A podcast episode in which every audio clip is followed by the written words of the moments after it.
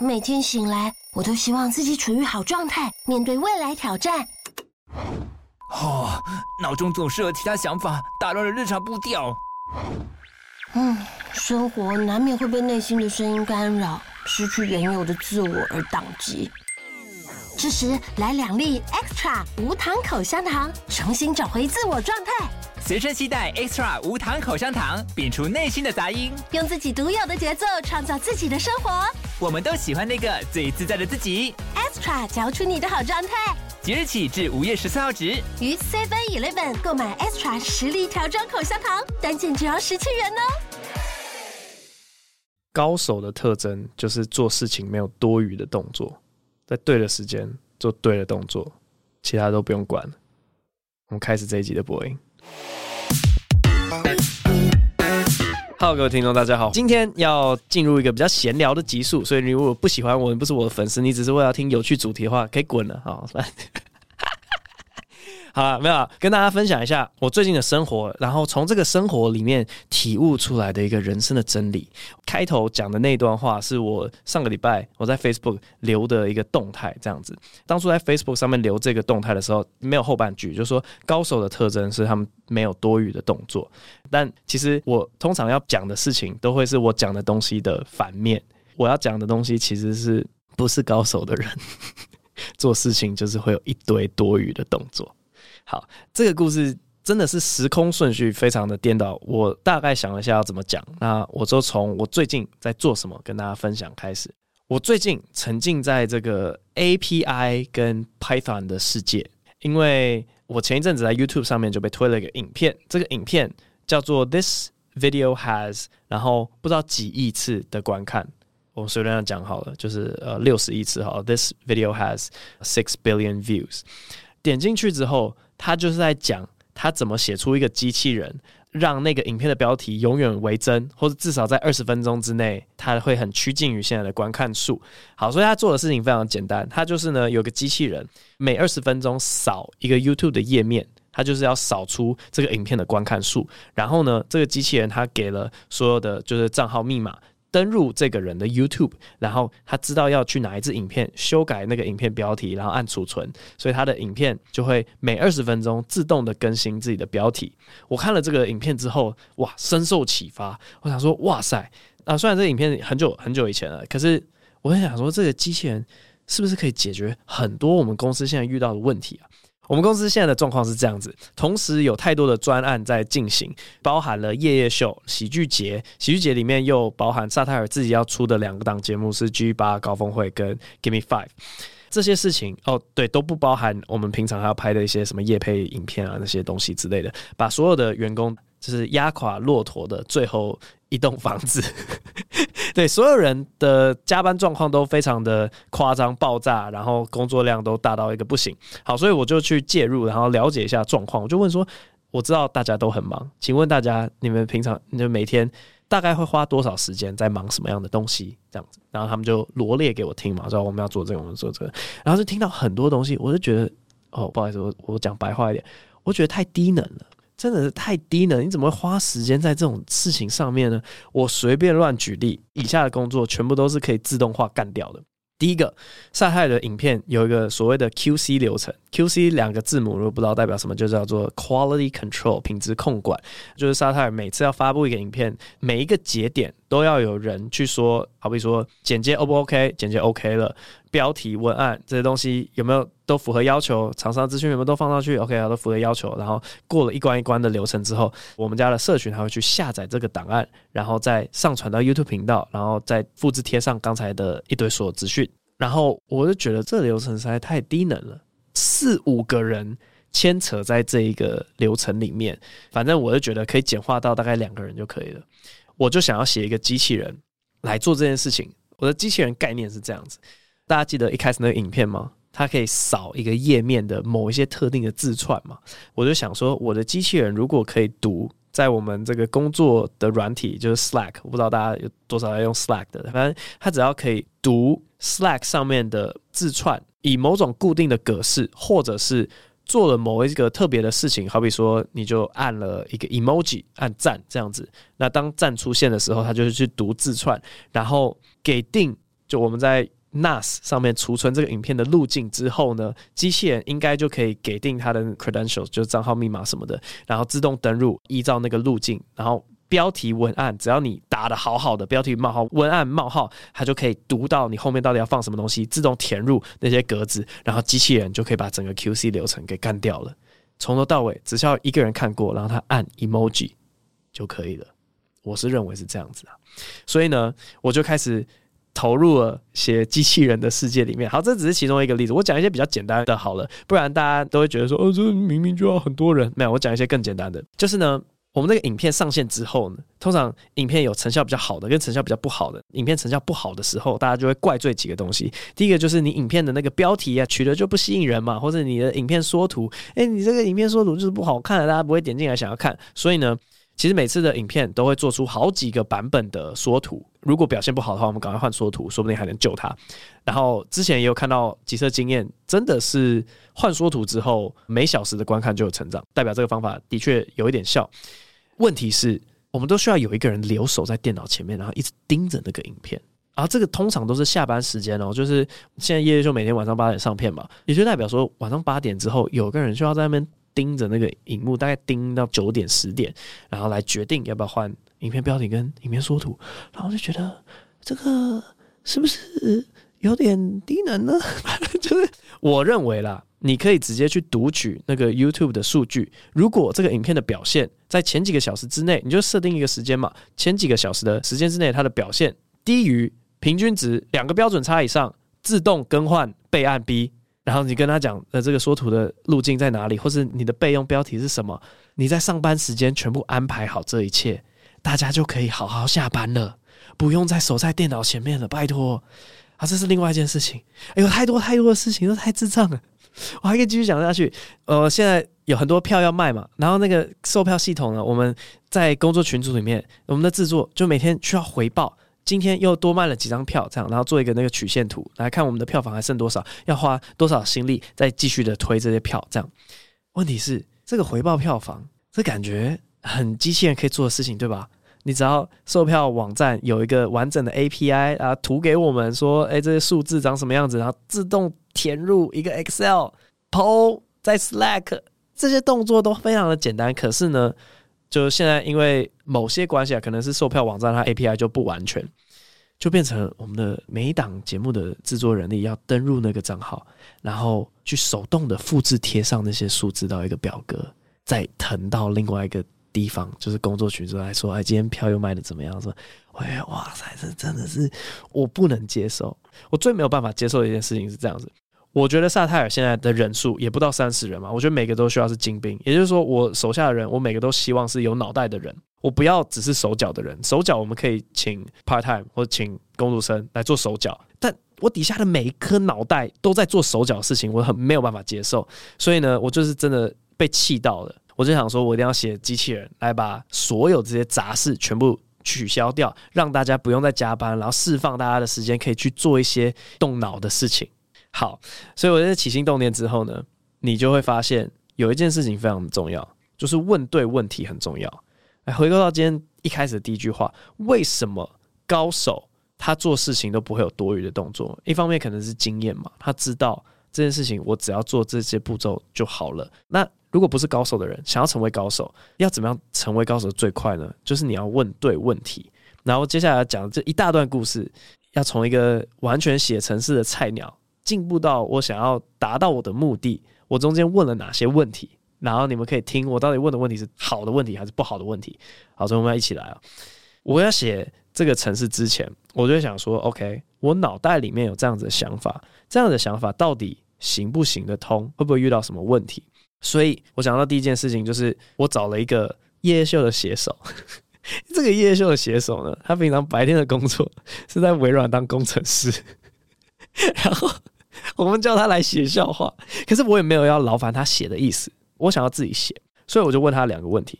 我就问他第一个是我刚刚叙述的那个 QC 的机器人，我要做到以上的功能，这个概念 O 不 OK？他完全不用真的去做哦，只要帮我想一想，这概念 O 不 OK？如果 OK 的话，你教我要怎么入门？我完全不会写程式，我怎么样上手最快？我就问他这两个问题。他看了之后，他说应该是可以。然后他就给我两个资源。第一个资源是，其实 YouTube 它就有个页面在教大家怎么弄 API 的那些东西，它底下就有一个示范的标准 code，你要怎么把你电脑的影片上传到 YouTube。他已经写了一个范本。那接下来你要做的事情，只是把它刻字化成你的需求而已。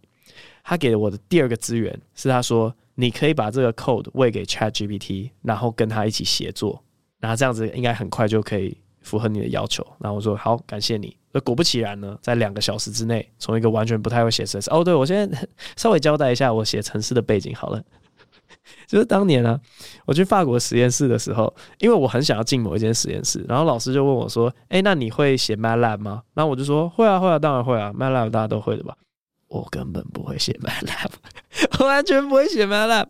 老师说：“哦，好，那你下礼拜一就可以来了。”之后呢，我就开始，哇靠，我哭出来了，小白谎啊！就是我只要在呈现给老师看的时候，我长得像是一个会写 MATLAB 的人，这样就可以了吧？好，所以就我知道我姐姐会写 MATLAB，然后我就也是几乎问她一模一样的问题，我就问她说：“哎，我要马上会 MATLAB，我要怎么会？”我就非常快的时间之内就稍微会写 MATLAB，然后后来还真的是不太有被抓包到，就老师要我写出什么样功能的东西都写出来了，所以就平安的度过了那一年。好，所以现在只是如法炮制，我不会写 Python，完全不会。然后我要短期之内马上就是有一些基本能力，这样我就知道说，哇塞，原来现在可以跟 ChatGPT 一起写程式啊。完全不知道呢。如果我不知道这一步的话，就我如果没有问那个微软工程师这个问题，也就是我要怎么样上手最快，他没有给我 ChatGPT 这个建议的话，我一定会在那边盲人摸象很久的时间，然后想办法自己写出来，一直有 bug，然后也不知道 bug 在哪里。现在有 ChatGPT，就是你可以把那个程式喂给 ChatGPT，说我在哪里出错，然后他就说，嗯，看起来像是第六十七行有一点小问题，然后你可以尝试怎样怎样怎样，他就会跟你讲。Anyway。在两个小时之内，我就写了一个非常简单的 code，是可以读取果不其然一个字串的关键字，好比说标题冒号，然后我就说后面的这个 string 就要当做标题，然后填入哪一个格子，文案包含。发布时间，因为其实这个诶也、是有点小难度的。它原本那个 YouTube 的格式里面，你只能设公开、未公开或私人影片，但是其实它有个隐藏功能，是你有办法隐藏的帮它排程。这个就要再钻研一下下。但我连排程我都知道，排程时间冒号，然后给一个标准的时间，这些东西都读到，然后它可以就上传影片。所以我在礼拜一的下午成功的上传了我的一个影片，但是。我的下一步就我很清楚知道我要让他会读字串，根据这样去填这些东西上传影片。可是我的下一步是要让他跟 Slack 联动，就是 Slack 发生特定事件的时候，它会启动这个机器人，然后档案会自动上传到云端。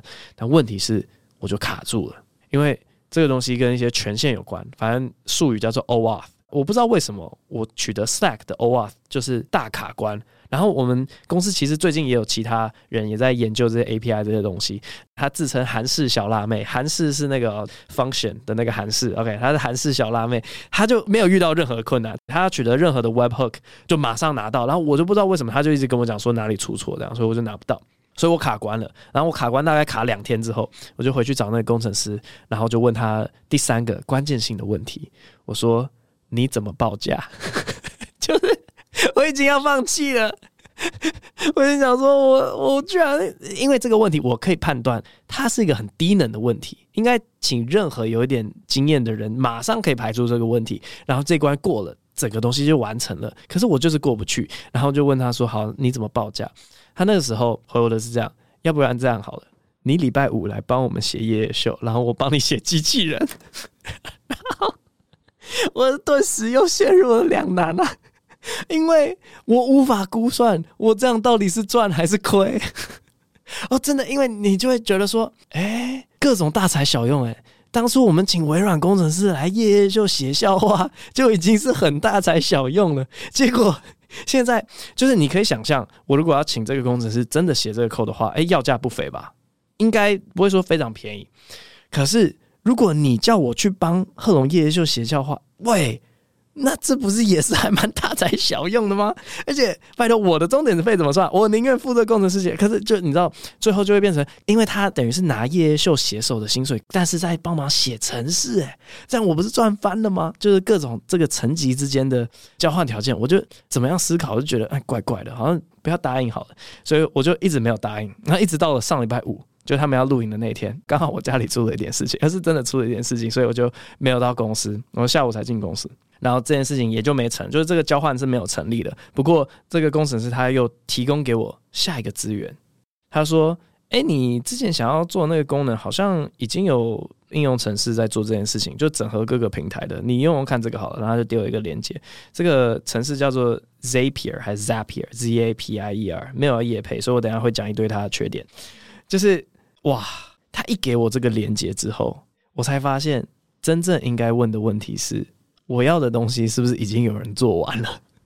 因为我真的浪费超多时间，拜托，从礼拜一到礼拜五，诶，五天呢，我我的五天就这样浪费在一个别人其实早就做出来的功能上面。好，所以当他给我这个之后，我就发现说，哎，那个 OAuth 的问题完全被解决，直接被跳掉。我用那个 Zapier 一秒。它其实只要我登入我的 Slack，然后就一秒，机器人的权限就进到我们的 Slack 里面，然后我觉得哇靠，这么简单啊！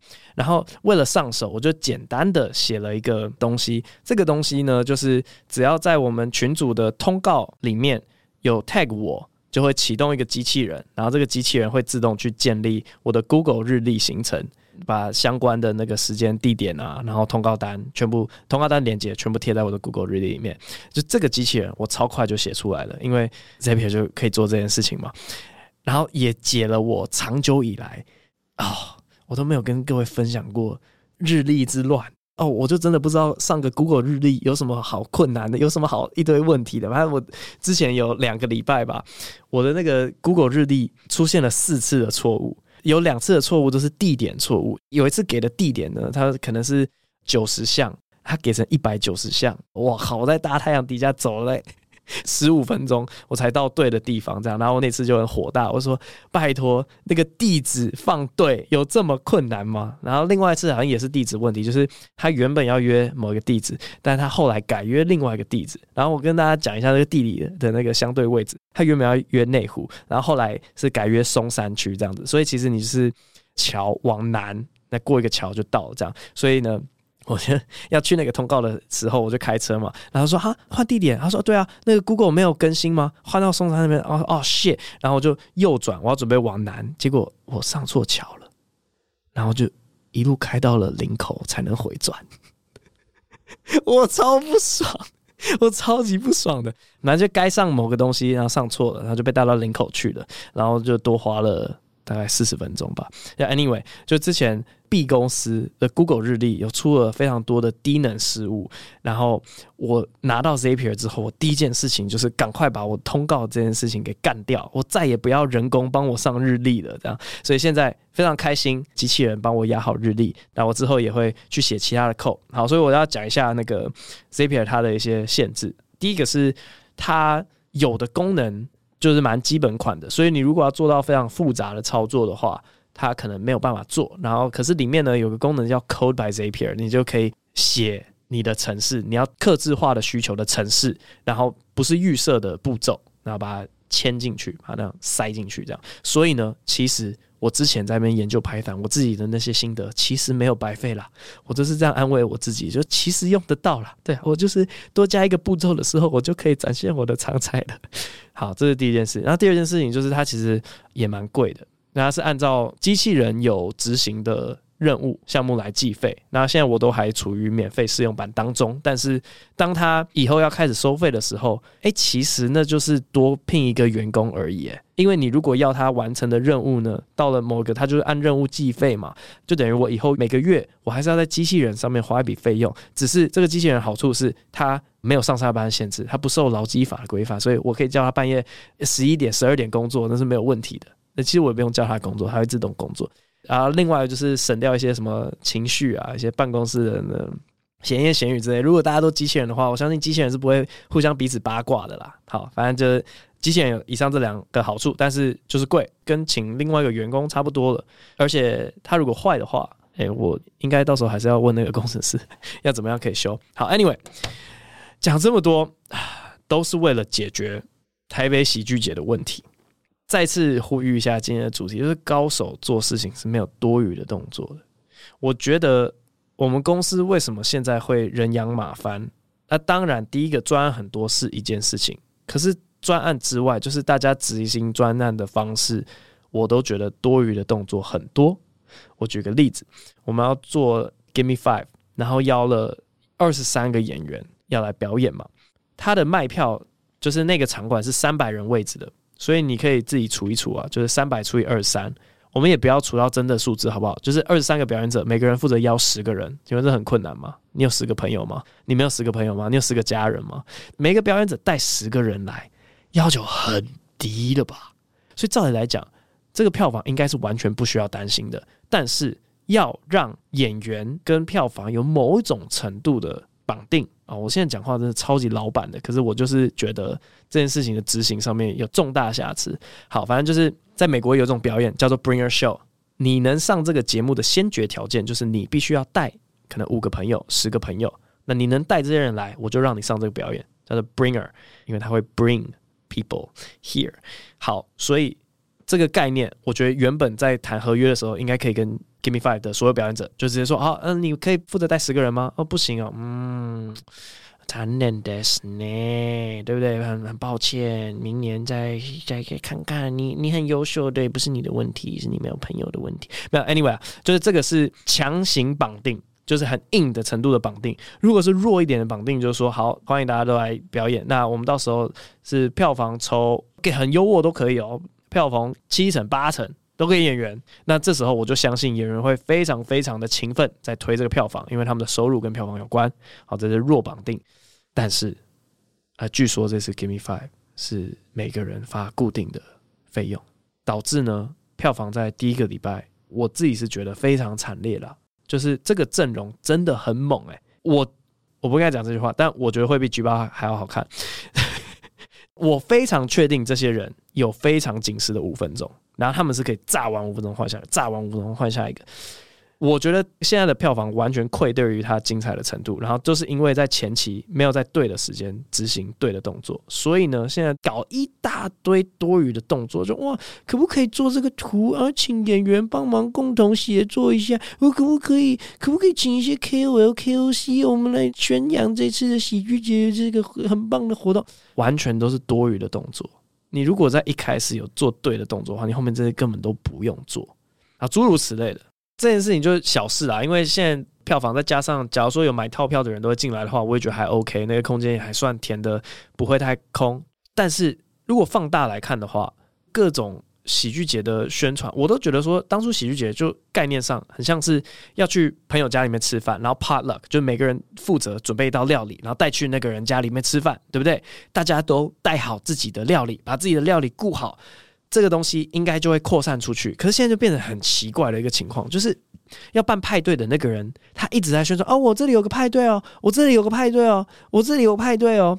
如果所有带菜来的那些亲朋好友，他们都觉得说，哇，这个菜超猛，大家一定要吃，你一定要吃，我做这道菜超级好吃，你一定要来吃。大家不是各自。就会宣传，然后大家就会知道说，哦，我知道他要办这个派对，因为有超多人都是要带他们最猛的料理去，这样。我就觉得很多宣传的东西，其实都是可以发散出去，但就都都没有在做这些事情，搞得现在我还要录一集播音来宣传喜剧节，哇塞，多余的动作。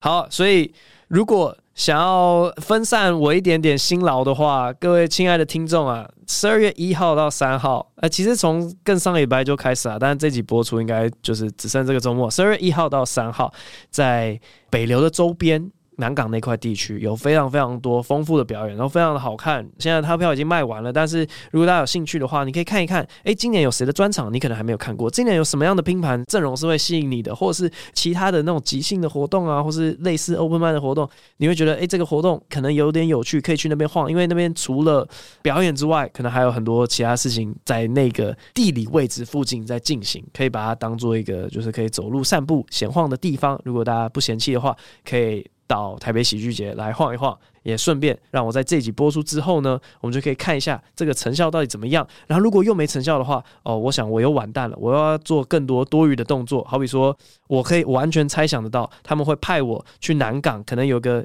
易拉展或是一个背景已经搭好了。他们说：“哎，伯恩，你可不可以在这边拍一张照？我们发个线动来做这种多余的动作，来号召大家来参加喜剧节。”所以，如果可怜我的、怜悯我的，拜托。支持一下，感谢。好，今天这集抱怨录到这边，我们接下来进入 Q&A 部分。首先第一位是 Cat 有 Nine Life，梦到曾伯恩。伯恩常做梦吗？都做什么类型的梦？有没有印象特别深刻，或者是成为段子的灵感来源的梦？刚在宿舍小睡一下，结果梦到伯恩跟老 K 还有一个看不清楚的人在指导这两个人彩排。有可能是贺龙，空间是空旷狭长的明亮画廊，有很多墙壁留白处，天花板很高。在梦里，老 K 穿着古代战士的道具服，背后还有像三太子的旗子，整体是灰褐色。伯恩穿着白色针织衫，下半身是有厚度的浅紫色波浪长裙，搭配着专业舞者的白色连身紧袜。正在旋转着，我是唯一的旁观者，看着伯恩精湛的舞步，发出了惊呼声。此时伯恩摆了一个得意的嘴脸，我就醒来了。挂号没什么，就分享一下这个奇特的梦，顺便放留言区看未来有没有机会变成预知梦。挂号等等，挂号。如果你都看到这则留言，还能成为预知梦吗？这位听众可能脑袋有点问题，可能要去多跟朋友聊天，或是吃一些药什么之类的。OK，因为你说指导我跟老 K 的是贺龙，我是绝对不会听贺龙意见的。我常做梦吗？呃，不常，非常少做梦。那每次做梦，我都会梦到我死掉，全部都是噩梦。我没有做过好的梦，这样啊？你刚刚那个梦真的是，哇，这个应该不算噩梦吧？我只是穿着紫色波浪长裙而已，对，应该不算是噩梦。嗯，我很想要做正常的梦，我不知道正常的梦是怎么样。下一位甜点主厨，我才是正解。想要请问伯恩，对于很多健康餐配餐都有地瓜的想法，已经有白饭了，还拿地瓜当配菜，到底想怎样？还看过有白饭地瓜，还有一格是南瓜的，这根本淀粉大餐吧？想要倡导健康餐店家勿在饭上又再加淀粉，还是只有我不爱？其实大家都很爱。好，你应该是不爽比例吧？就是说，如果它的饭量是一半的，然后再配地瓜的话，诶、你不就？应该要觉得说那个地瓜是比较优良的淀粉嘛，跟白饭比起来，说哇，好险你有放地瓜，不然我都要吃这种烂淀粉。可是主要是因为它的那个比例已经不是健康餐的比例，对，所以其实我自己在外面点餐呢，好，首先第一件事是我几乎都是无脑点皮塔，因为你信任一个店家之后，你觉得啊，反正就是对，我交给你处理。我基本上每天在吃的就是皮塔塔克塔克，然后再换口味而已，就这样子。他没有给我钱，好像，是真的纯粹就觉得好吃。然后，如果不是点披萨的话，我一定要看到那个店家会给我蛋白质几克，然后碳水几克，油脂几克，因为我要知道我摄取了多少啊。就算他那个不是很精准啊，可能骗我什么之类的，可是比起什么都没写的，我比较会信任全部打出来的这样啊。你就点那种，通常都不会给你在那边混啊。好，重点是比例。下一位，神秘魔法师段子通常是期望观众反思的吗？伯恩你好，先承认我对喜剧很不熟悉，只是喜欢看演员讲讲脱口秀笑笑而已。不过很好奇，伯恩在写段子的时候，通常会希望观众或听众借此反思些什么吗？还就只是一个时事、一个想法、一个梗而已？刚才看到回顾伯恩台海战争的段子片段，听完觉得内心有很大的反思，不知道是不是段子就有这个意义呢？谢谢伯恩看完留言，祝伯恩全家身体健康。没有啊，我没有要大家反思什么啊，我不知道啊，我就是凭感觉在写，我讲的东西都很不重要。有一些类型的演员是这样子啊，但是我 我不是，就是我后来不知道为什么的，我一直觉得我们写段子真的跟歌非常像。这个问题其实就像在问一个歌手说：“哎，你写这个歌啊，你有真的内心有一个这样子的爱人，然后你要想要跟他讲这些东西吗？还是你只是觉得，哎，这样子唱可能会中，这样子很好听，这个韵这样子唱很好听之类的？”我觉得很有可能两种人都有这样子，可是。就是我自己觉得啦，写久了之后啊，就像我现在的喜剧生涯算迈入第几年了？六或七吧。就是你会觉得那种 OK，我已经知道我要怎么写这个东西可能会中，或者有某个效果，我都知道这些东西怎么做。那接下来你的下一个问题就是，那我到底做这些，我想要达到什么？就是一个算是自我满足吧。那马斯洛已经到自我满足那边，然后你就会开始放你真的在乎的东西进去。可是就前期而言，就当你还不熟、还在摸的时候，我是觉得蛮多人就只是追求这个东西好笑，我没有要传达任何的东西的。好，下一位，昵称都被使用过了就好啦。汉多写一横的都不该活在这世界上。想在台风天办户外婚礼，会来的无疑就两种可能：一种是亲朋好友，另外一种是倾盆大雨。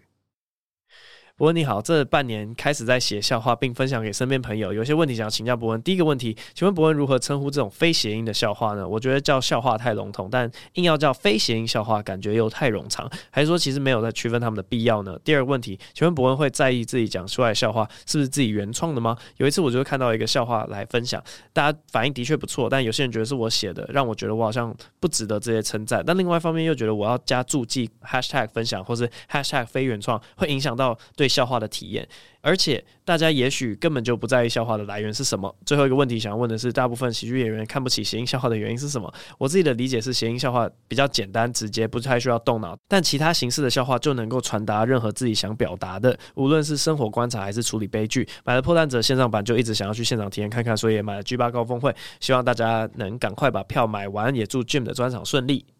三个问题嘛，第一个问题没有必要叫什么飞行的笑话，就没有必要分类啦。但它就在没有分类之余已经被分类了，大家就知道就好。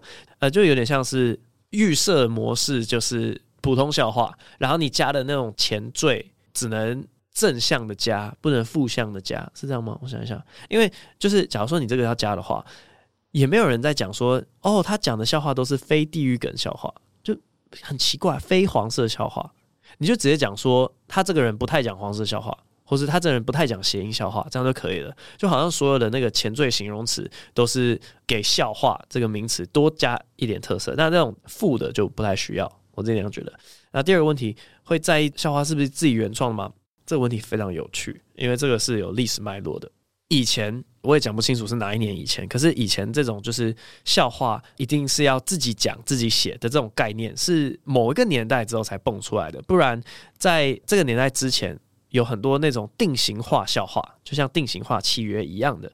举例来说，我们台湾就有个人叫小蔡，他就被端走了。这种定型笑话，那美国其实定型的笑话有非常非常的多。那它通常格式呢，就会采同样的格式，好比说有一个什么样的人跟另外一个人走进了酒吧。你知道 punchline 就会是回应前面他 say 的这些人物，或是你妈超肥啊，他肥到会怎样怎样，或你妈超笨，他笨到会怎样怎样怎样，这些都是定型化的笑话。那没有人会去计较这些笑话的作者是谁。好，这一直到某个年代之后呢，可能从笑话变段子的这种长篇也好，或者是因为 stand up 可以表达个人的一些想法跟立场，然后这些想法跟立场通常又非常的与众不同，就可能只有这个人有想到这个切入的角度，说哇，我从来没有想过，是因为这种价值非常的珍贵，所以大家才会开始去提倡说，喜剧演员应该就要包办你自己写。因为这样传达出来的东西才会是你自己想要传达的，用你自己想要传达的方式。所以我觉得，如果你是讲单条单条的笑话，或是那种小故事类型，大家都听过吧？那个什么香菇园啊，大家听过吗？这是我高中最爱跟班上同学分享的笑话。然后先注明，不是我写的。好呢，就是从前从前，在一个教堂后面，天主教的教堂，然后修女他们就是在。院子里面养了一个香菇园，这样子。然后有一天呢，猎人在打猎的时候，他就说：“哇，好热，好热！”他就把衣服脱光，然后躺在香菇园里面。这时候呢，就有一个年轻貌美的修女就跑出来，她要采收香菇了。然后她因为很正嘛，所以那个猎人他一丝不挂的躺在香菇园当中，他就看到这个修女，他就起了一些生理反应，这样子。然后那个修女她就非常娇羞的，一根香菇啦啦啦，两个香菇啦啦啦，三个香菇啦啦啦，诶。诶，三个香菇啦啦啦啦啦，诶，三个香菇啦啦啦啦啦啦啦啦啦啦啦啦，啊，都都都拔不起来，然后猎人就在下面，吼吼吼吼吼，就很爽，然后。后来这个猎人 A 呢，他回去跟部落猎人 B 讲说：“哎，我跟你讲，有个地方有好康的，你去那个教堂后面的那个香菇园啊，你脱得一丝不挂，你躺在那边就会有好事情发生。”然后猎人 B 听了就说：“好好好，我我我也想要有好事情对我发生。”然后他就隔天打完猎，好热好热，把所有的衣服脱光，躺在香菇园里面。这时候呢，从那个教堂走出来一个身形魁梧的修女 B。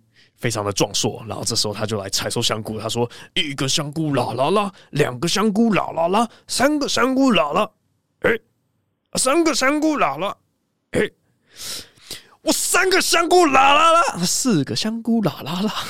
啊，这个笑话就是这样子。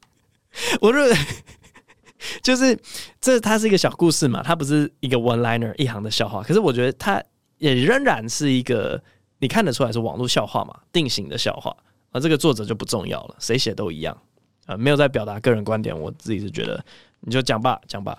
然后第三个问题，就想问了哦，大部分人看不起谐音笑话的原因，对，就是因为它太简单了，就是 Siri 都会写嘛。不是理解上太简单，是写作上太简单。当你没有想法的时候，你就想一些谐音是最快的创作方式，所以就会觉得太廉价了。你多用点心在这个东西上面嘛？对。但是自己先爆个雷，我举报高峰会好像会讲不少谐音笑话。好，所以你来了，你就可以看我自己讲我非常鄙视的谐音笑话。下一位。E L 八一二八，最近又看到了白肉素的段子，我这边跟博文分享我自己吃的素，就是二手素。牛吃草，我吃牛。这边许愿红嘴牛两鸟的叫声，谢谢博文。好，哎、那个点歌终于出现。好，红嘴牛羊鸟，这个二手素根本就不叫素。好，吐槽一下。下一位白一三六七，无麸质饼干能不能被称为饼干？哦、oh，damn。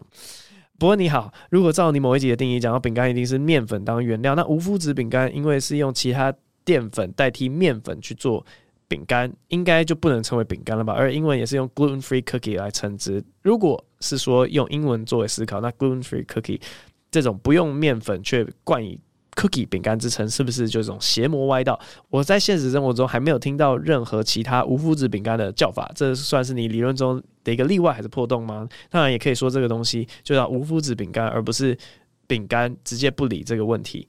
但这个理论就弱掉，在超市你就是会看到 gluten-free cookie，就摆在一般的 cookie 区，往往没有仔细看就买下去了。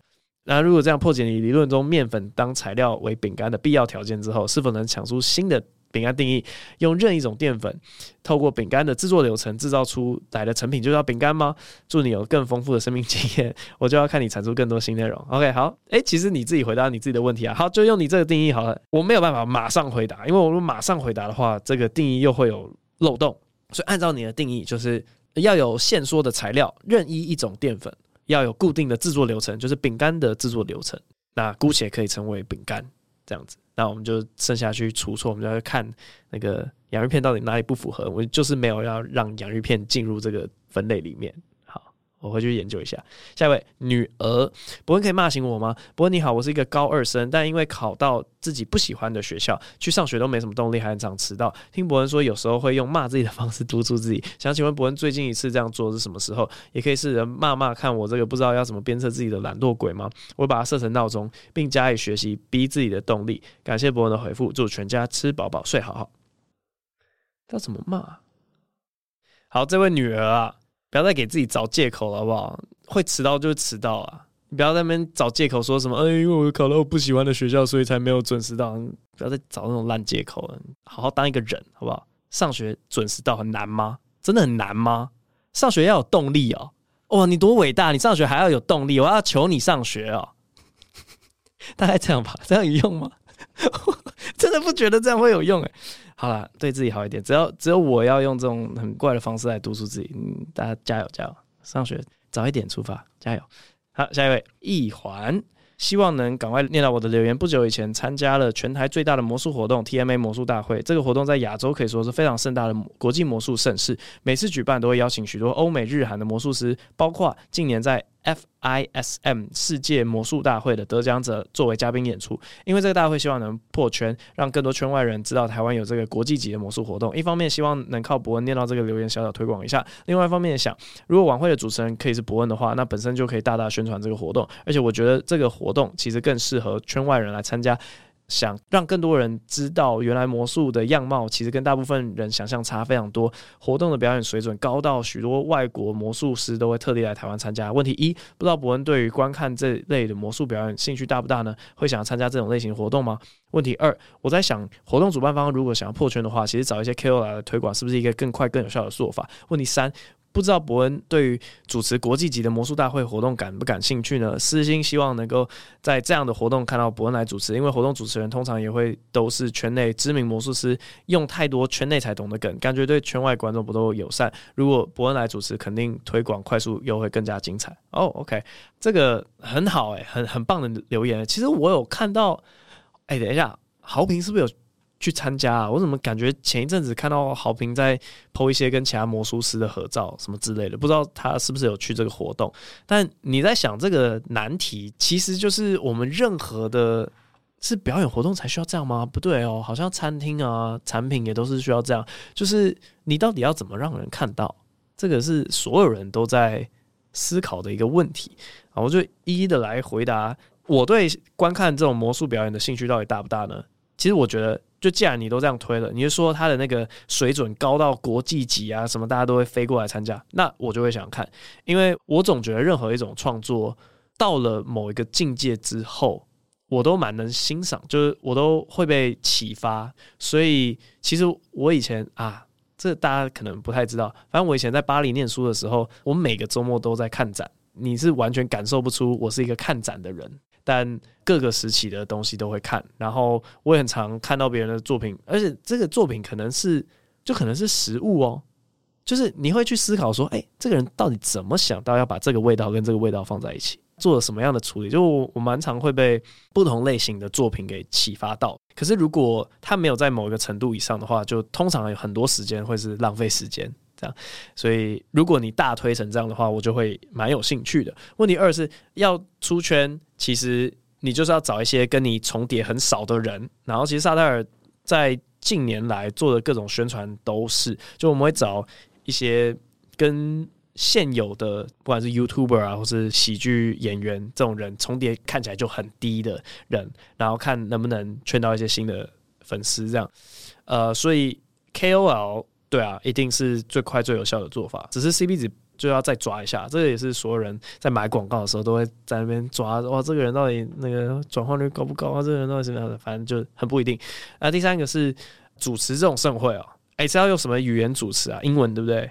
其实我都蛮希望说台湾有英文主持的任何的那种东西，我的那个竞争力应该是蛮强的啦。就不论是语言方面，或是那种临场反应方面，我都觉得，哎、其实我是认真认真的，觉得我英文丢笑点比中文快很多。所以你如果看过 Open Mind，你看过我中文丢那种现场即时发生的事情，然后串场的那种笑点的那个速度，再乘三倍，那是我英文丢梗的速度。好，所以如果有这种英文主持需求，都都可以找我，可以可以。而且我也觉得，对啦。因为你说他讲太多圈内的梗，我如果当一个圈外人去，其实蛮好做效果的，就只要找另外一个人是懂的，然后我就当做一个无知者，我做一堆反应，然后只要那个反应拍好笑，其实就娱乐性蛮高的。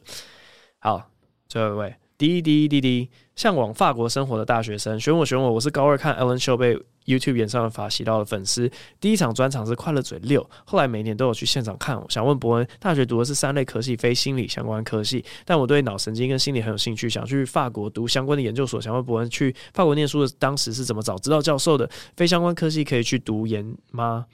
我真的有做过功课，但是好像是毫无头绪，拜托不要白眼我。目前做的功课就是法文程度，有些老师跟我说。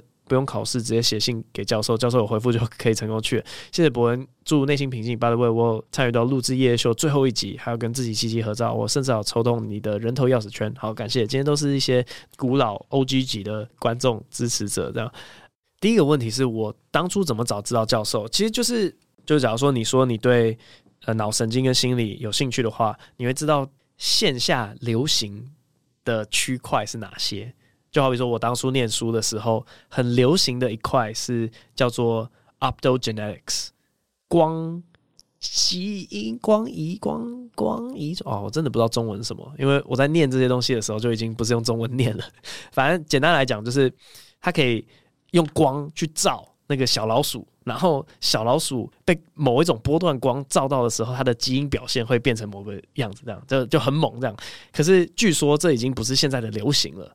因为好像就是那个穿透力啊，因为光的关系，就穿透力不够好，所以后来听说是有改用声波，就 sonogenetics 这样子，我就觉得很猛。反正当时的环境是这样，所以我在找实验室的时候，我就说哦，我想要走，我想要去了解，就是这个 optogenetics，然后就写信给一堆教授，就在做相关的研究，然后问说我可不可以去啊？然后你也可以在信里面讲说，哎，我发文就不太行，因为我以前的那个实验室全部讲英文，虽然里面有大概。